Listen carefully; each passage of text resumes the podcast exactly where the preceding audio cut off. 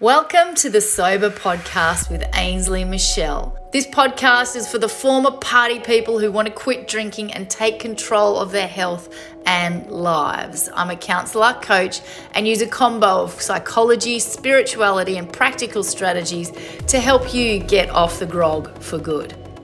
Are you still drinking to please other people? So, this is a really important video today because it's something that you really need to look at within yourself because yes we've got our little triggers and this and that but our people pleasing tendencies our need to not rock the boat our need to avoid conflict or confrontation is what can keep us stuck in our drinking patterns and I, I was like, that was the one thing that kept sucking me back in because I hadn't dealt with that. It was like those social insecurities and issues that I was feeling and why that's why I was drinking in the first place amongst other things. But was because I didn't want to rock the boat. I didn't want to stand out from everybody else. And that because it's daunting right? There's this fear of isolation. I mean it, it's innate within us that if we separate ourselves from the herd we become a lot more vulnerable. And so we don't. And so we have to do what the herd says or does so that we feel safe.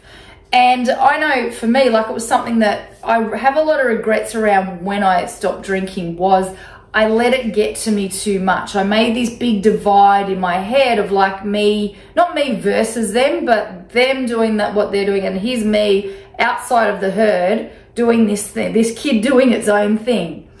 And it was daunting and it was scary, and I do have a lot of regrets around that. So one thing that's really important is not to judge other people and not to judge the act of drinking. Now, a lot of people feel that they need to do that in the initial stages to push themselves away from from it so that it feels easier to do and easier to navigate by hating on it and and putting it down and thinking it's a shitty thing to do and whatnot. Um, if that works for you, that's okay, but you've got to be really careful with isolating yourself from the people you love the most. Because when you do that, then that's going to make it a lot harder. And then it's actually harder because you will want to, to get back on the level to fit back in, drink again. So you've got to find a better way to navigate around having other people around you that drink while you're not and not feeling so different as such.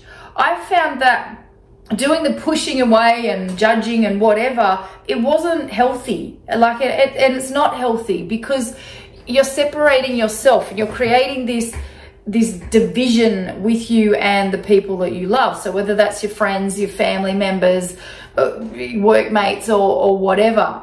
So you don't need to actually look at drinking in a negative way to actually stop drinking you can just com- be completely neutral about it. And that's what my message is all in every single video I do.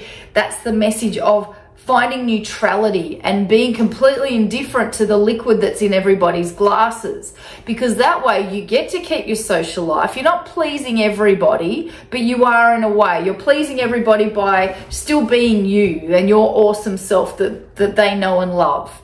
But you're also pleasing yourself by stopping the drinking. And you don't want to have regrets around the relationships that got dismantled. Like, you know, and there's a difference in if someone's giving you such a hard time that and, and they're isolating you for whatever reason or targeting you, then you want to distance yourself. If they're toxic people, if they're not good for you health wise and mental health wise, then by all means remove them out of your life. But if they're friends that you grew up with, like for me in particular, friends that I grew up with, I didn't want to throw a whole lot of friendships away just because I wanted to look after myself a bit better because I wasn't happy in myself. Like that's not their problem and that's not their responsibility. But the the big regret that I do have and don't make this same mistake was that I got too in my head about it.